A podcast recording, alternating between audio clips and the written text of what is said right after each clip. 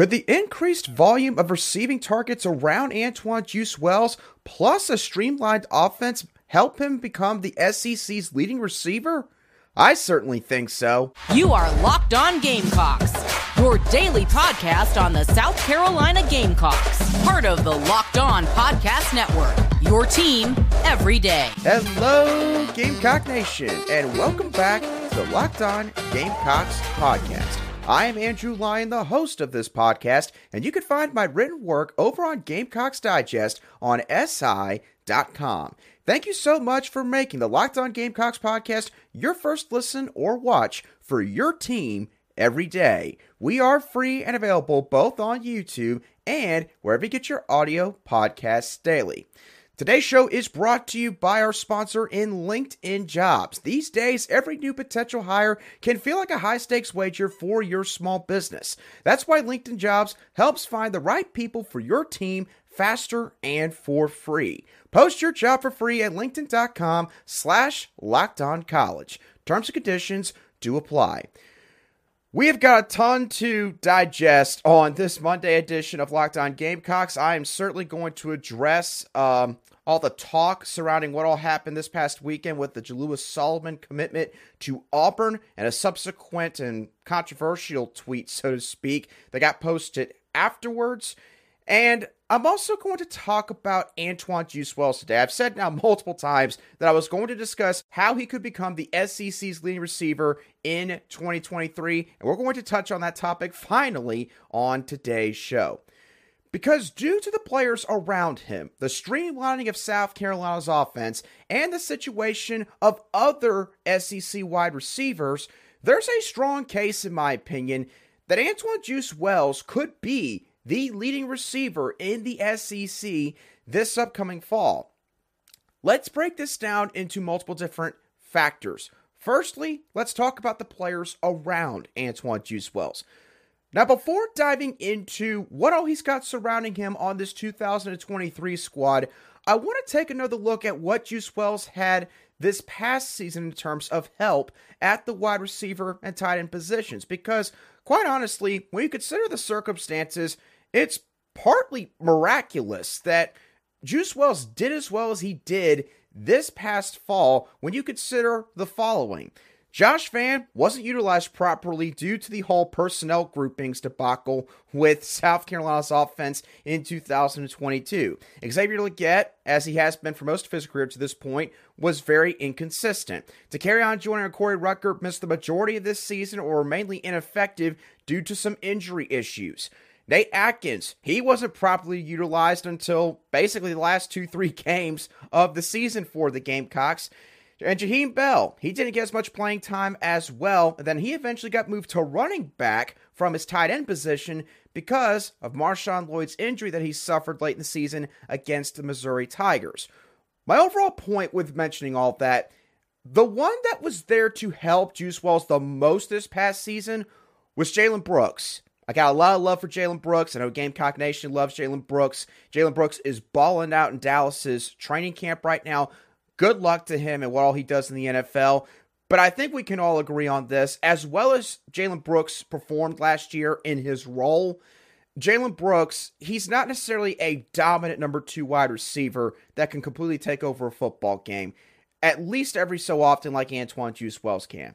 Now, 2023, Antwane Juice Wells has all the following players that are going to be surrounding him on the offensive side of the ball. Xavier Legette and Ahmarean Brown, they both come back for another year, and both have apparently improved their game a lot this offseason.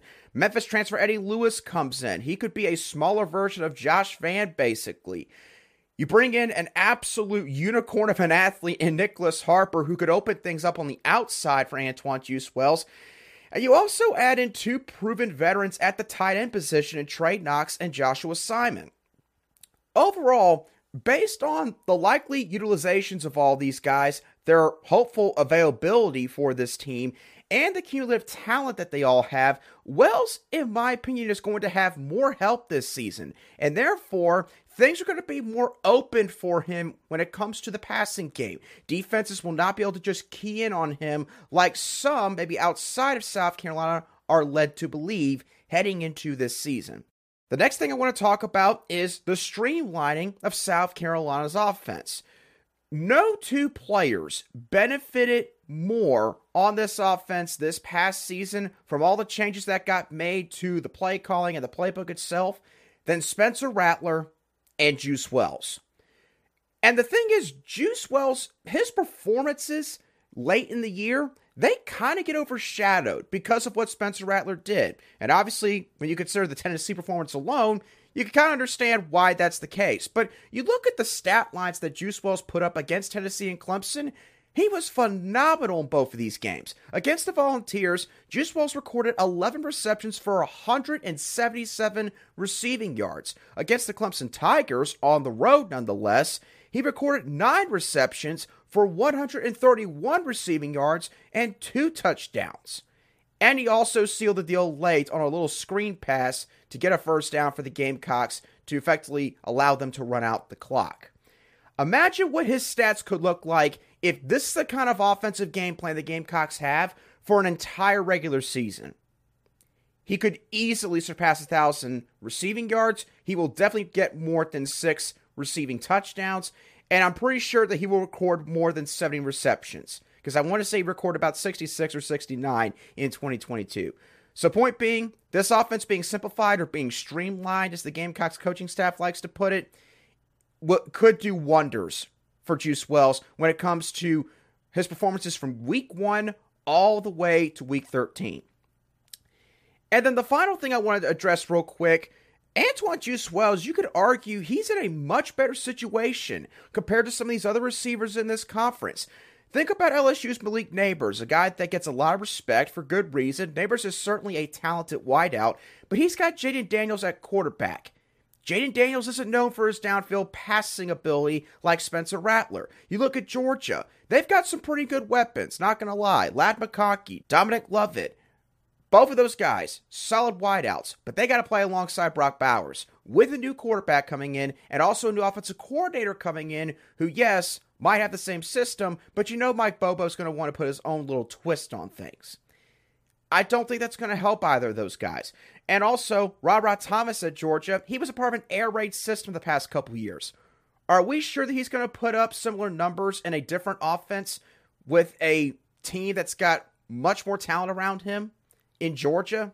I don't know if you can say that. Alabama's got quarterback issues. They don't really know who their guys are going to be just yet. They might eventually, but I don't think that that's going to bode well for their receivers, at least at the beginning of the year.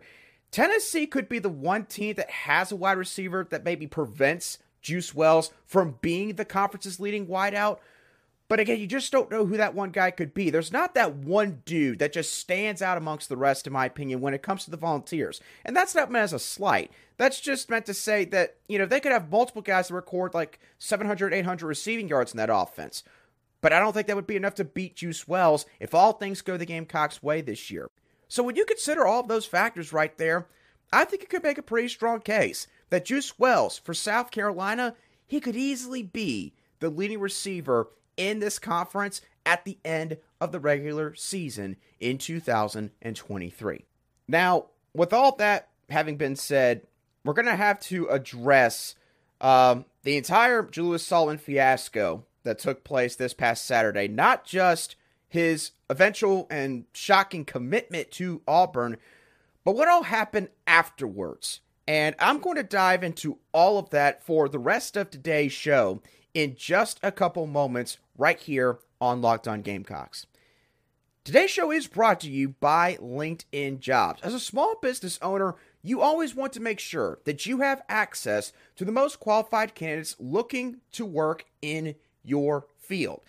And if you find yourself in a position where you need to find the right people, you need to find people who are qualified to do the jobs that you have in your company, then you need to check out LinkedIn Jobs today. Just add your job in the purple hashtag hiring frame to your LinkedIn profile to spread the word that you're hiring and utilize tools like screening questions to filter through the candidates. It's why small businesses rate LinkedIn Jobs number one in delivering quality hires versus other leading competitors. LinkedIn Jobs helps you find the qualified candidates you want to talk to faster. Post your job for free at linkedin.com slash college. That's linkedin.com slash college to post your job for free today. Terms and conditions do apply.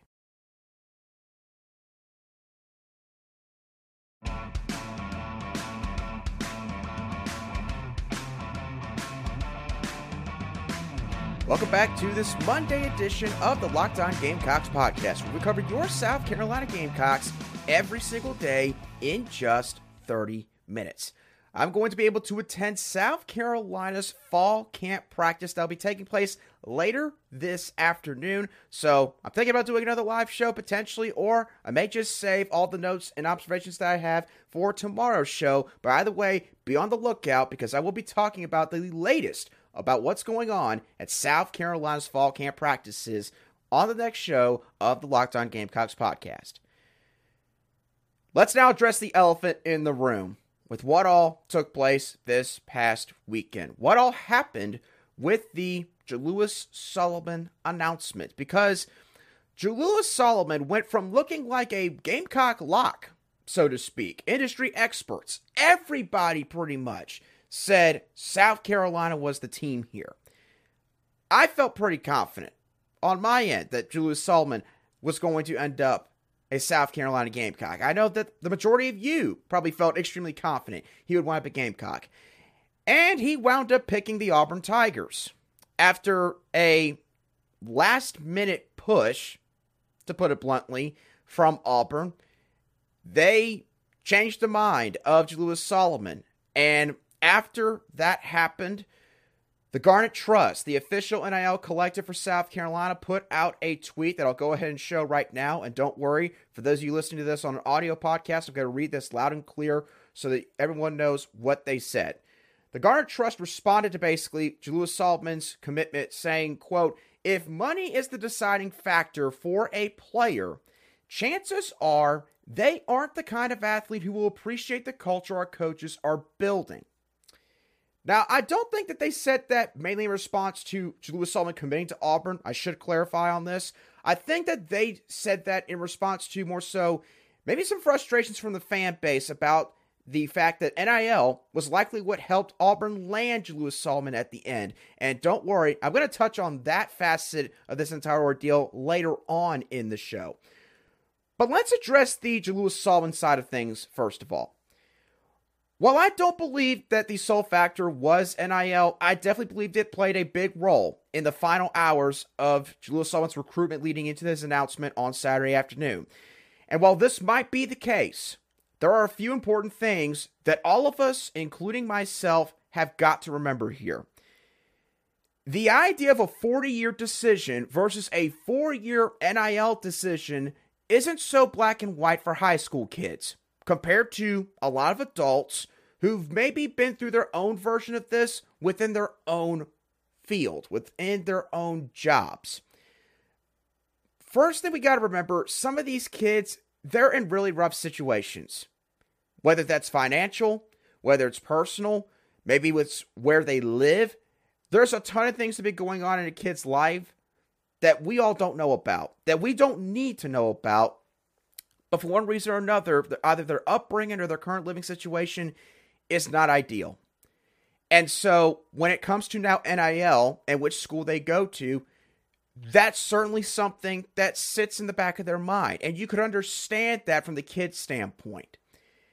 The other thing is, some of these kids are clearly advised by some other people in their circles on what they should prioritize. And that also includes at times NIL. And depending on the advice they get, and especially depending on who it comes from, it can sway recruitments in a massive way. That's not me saying that that's what happened here with Lewis Solomon, but again, I think that we all can see how these conversations can unfold when it comes to a prospect, their family, and maybe some outside people, maybe even some trusted advisors, I guess, when it comes to certain finances and whatnot. And just because a kid decides to prioritize money at the latter stage of his recruitment, that doesn't make the kid a greedy sellout and a horrible human being. If you want to criticize how said player went about making the decision regarding NIL possibly being involved, that is one thing. But being emotional and calling the kid out in front of God and everyone on social media, I'm not sure what it is with certain fans. I'm not sure what it is with certain people. But I can't recall any situation where a fan or a person has ever done that to a high school kid and that kid turned around and said, You know what? You're right. That wasn't very nice what I did. Matter of fact, I changed my mind. I think I'm now going to go to your school. That has never happened in the entire history of high school football recruiting. Ever. And I don't think it ever will. If you can find me an example, or if someone can find me an example, then I would definitely look at it. But I certainly don't think that that's something that's ever going to take place or has taken place. That leads me into the tweet that got posted by the Garnet Trust. The official NIL collective of South Carolina, the University of South Carolina. There are multiple things that I dislike about the tweet that they posted not long after what all happened with Lewis Solomon. First of all, I don't like the fact that this tweet included the insinuation that basically every recruit whose final decision is driven by NIL wouldn't be a culture fit at South Carolina. Now, I would agree with that message if you're talking about a kid who, from the very beginning, their first and main priority is NIL. If that's the kind of kid you're talking about, I can understand that message. But what do you say about a kid like a Jonathan Paylor or a Keelan Adams, whose recruitments, for the most part, maybe weren't about NIL, but at some point late in the game, things changed on their end. And they didn't flip at the last second necessarily. Are we going to act like now that Jonathan and Keelan Adams wouldn't have been culture fits here? Never heard a bad word about either of those guys. And no, I don't know him personally. I've never talked to him, but certainly do not come across as troublemakers or kids that could be bad apples in your locker room, in my opinion at least. And when you leave something up for interpretation, like the Garnet Trust did in that tweet, that's when you'll find yourself in some trouble. And that leads me to my next point. This tweet makes it out like the Garnet Trust can't get it done when it comes to recruitments that come down to NIL. They open the door for other fan bases of teams that South Carolina plays every single year. On top of that, national accounts that follow the sport. They allowed them to sit there all day on Sunday and poke fun at South Carolina and the entire program, calling it poor, calling it a poverty program, and basically saying that South Carolina will never win anything substantial because of this crap. I almost wish I could use some other words for it, but I can't. I try very hard to not use that kind of language on this podcast, but the Garnet Trust allowed that to happen because they decide to post that tweet in the first place. And that's my last gripe that I have with this tweet. They left this tweet up for 15 hours. This got posted like late Saturday afternoon, around like 5 o'clock, I want to say. This tweet stayed up until about 10 a.m. on Sunday morning. Everybody's calling out the person that posted that tweet in the first place, rightfully so. I'm not going to advocate for someone to lose their job, but whoever posted that tweet certainly should not have the privilege of posting on that account ever again. And if it's your social media person, they just need to get a different title and be moved to a different position. Something like that. But the people who saw this potentially or didn't see this and allowed it to therefore stay out there as long as it did and circulate amongst everyone else on the interwebs and social media applications, they are just as complicit in this showing of flagrant stupidity that took place this weekend. This was just stupid by the Garnet Trust. There's no other way of getting around it. Now, as much as I just ripped up the tweet to shreds, I don't think that long term this is going to have a massive negative impact on South Carolina's recruiting efforts. And there is a way in which everyone could take a lesson from this. There is a reality check that could come with this that could help South Carolina for the better in terms of the NIL space. And I'll explain why in just a couple moments. Okay, getting back to this tweet that the Garnet Trust posted this past weekend regarding what all happened with how maybe Jalewis Solomon committed to Auburn. I don't think that that tweet is going to hurt South Carolina recruiting in the long run, but this tweet does need to serve as a reality check when it comes to the NIL space at South Carolina, both for the collectives and the fan base, the entire fan base. And I'll explain why on that part in a minute. People have short term memories these days. And when it comes to something like this that populates on social media, people poke fun at it for a couple days. After a couple weeks, this will completely blow over. A lot of people will probably forget about it. Some won't. Some Clemson fans probably won't. Some Tennessee fans who just love to look at South Carolina stuff all day long these days, uh, they probably won't. But outside of that, majority of people they, they won't remember this. Now, could this be used by other programs to negatively recruit against South Carolina? I don't believe so.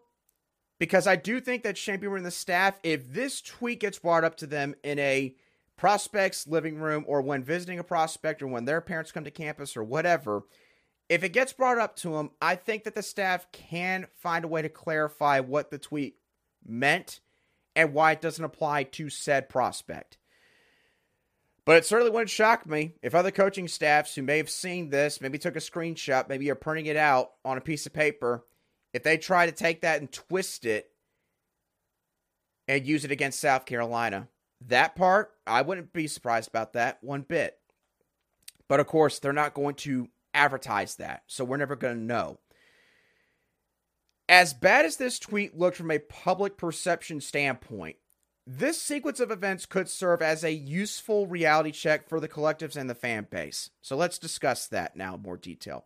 Let's start off with the Garnet Trust, who needs the biggest reality check probably out of anybody from this entire sequence of events. Garnet Trust, you are the NIL collective of this school now. You're no longer some collective that's associated with a certain subscription based site that operates on the Columbia beat. You're no longer just that. You're now partnered with the school in an official capacity.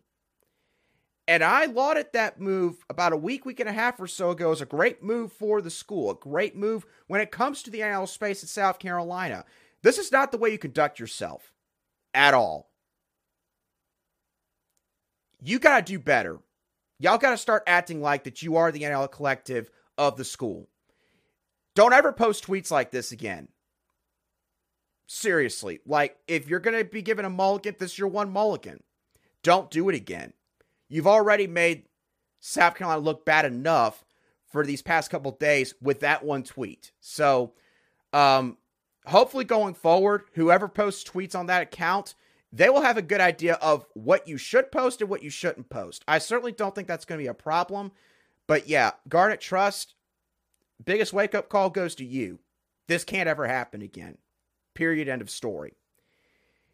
Now, for South Carolina's fan base, I want to start off by saying this South Carolina's fan base is what makes following Gamecock football so fun, so memorable, and so recognizable on the national stage in the sport of college football.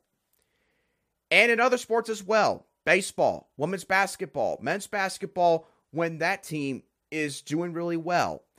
You're the lifeblood of these athletic programs. You are. You're what makes it possible for this university to field these teams. They would not exist without your support. I want to make that abundantly clear. Because all that is true. 1000%. Nobody can ever take that away from you. But at the same time, South Carolina's fan base at times can be its own worst enemy. It can. And that's unfolding right now, in my opinion, when it comes to NIL in this space.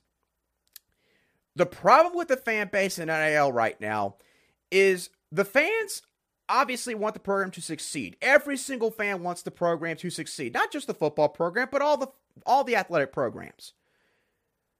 But too many people are divided right now in terms of how South Carolina should go about it, how it could be done. In terms of who should donate, you've got one group of people over here that thinks that everybody needs to pitch in and that, you know, even if it's just $10, there is no excuse for you not to pitch in. There are some people that think that way. I'm not saying that. I'm just bringing it up for the sake of this conversation.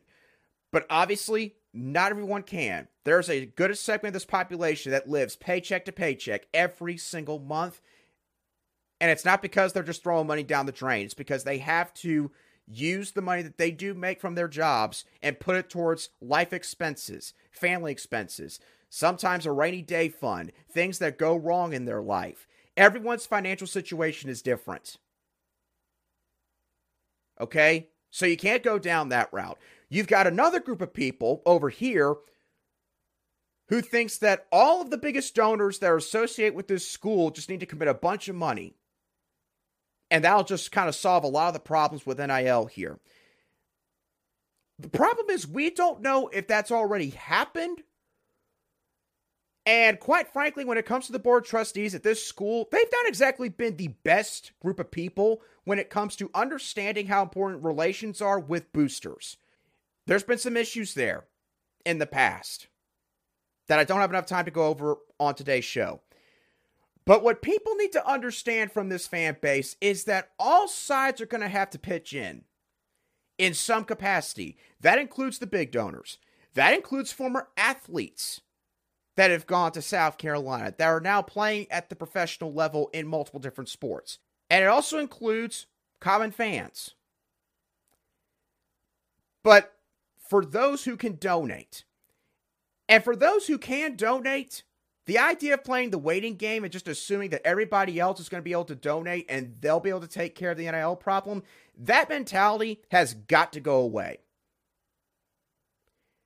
Because that mentality is going to stonewall NIL potential when it comes to South Carolina's athletic programs. It takes a village when it comes to NIL in college athletics, especially for a program like South Carolina. But you know something? If any program can do it through that route, it is South Carolina because of how loyal and how great these fans are, how great all of you are as fans of these respective athletic programs. Now, in regards to whether or not the culture is strong enough at South Carolina, and that would be enough by itself to put South Carolina over the top on the field, no matter the NIL situation. In my opinion, that is a naive thought to have. If the Gamecocks NIL coffers don't catch up with other programs, relatively speaking, not saying you got to be Texas A&M, but if you don't at least become respectable in this space, then South Carolina's going to have a limit when it comes to how well they can recruit and when it comes to on-field results. You'll eventually see it happen on both sides. You're already starting to see it when it comes to recruiting at some point, South Carolina just cannot use culture for every single guy. And I'm not saying that the coaching staff is doing that. Heck, they might want to use more NIL, but they can't afford to do so right now. And at some point, for guys like Jonathan Paylor, who I don't care if you're upset that he committed to NC State, that doesn't mean that he's a bad football player. Jonathan Paylor, in my opinion, could be an All American at NC State. I think he's that good by himself. You've got to start using money on guys like that at some point. If you want to win a championship, if you want to win multiple championships, you cannot win championships on culture alone. If you think culture alone is going to win championships for South Carolina, then get used to like 8, 10 wins a year max. And they'll never get beyond that. Especially now that the college football playoffs are about to be 12 teams. It's about to be the most difficult time in the sports history when it comes to efforts in trying to win championships. Because now you got to go through so many teams just to get there to the biggest game in this entire sport. So, my final point to sum all this up everyone has got to do better when it comes to NIL at South Carolina. And how we all respond from a lesson like this could decide what this staff could do in the coming years. And let's remember, this staff is led by a coach who is willing to do anything for this program. The football program finally has a coach that not only has proven he can win against big time opponents, succeed despite adverse circumstances, but he loves this school. He probably wants to stay here for his whole career if he can help it. South Carolina's finally got their guy. Hopefully, some of these issues I've talked about today does not squander that. I'll leave it at that. Thank y'all so much for tuning in to today's edition of the Locked On Gamecocks podcast. I do hope y'all thoroughly enjoyed today's show. What are your thoughts on Antwane Juice Wells? Do you think he could be the SEC's leading receiver in 2023? And what are your thoughts on what all happened this past weekend? No matter what it is, maybe you have an issue with what I said. If you do, hey, that's okay. I can take it. What, whatever it is, let me know in the comment section on YouTube. Shoot me a direct message on Twitter at a line underscore SC if you listen to today's show on an audio podcast app. And once again, thank y'all so much for tuning in. Have a great rest of your Monday and a fantastic start to the work week. And I'll be sure to catch y'all on the next show of the Locked On Gamecocks podcast.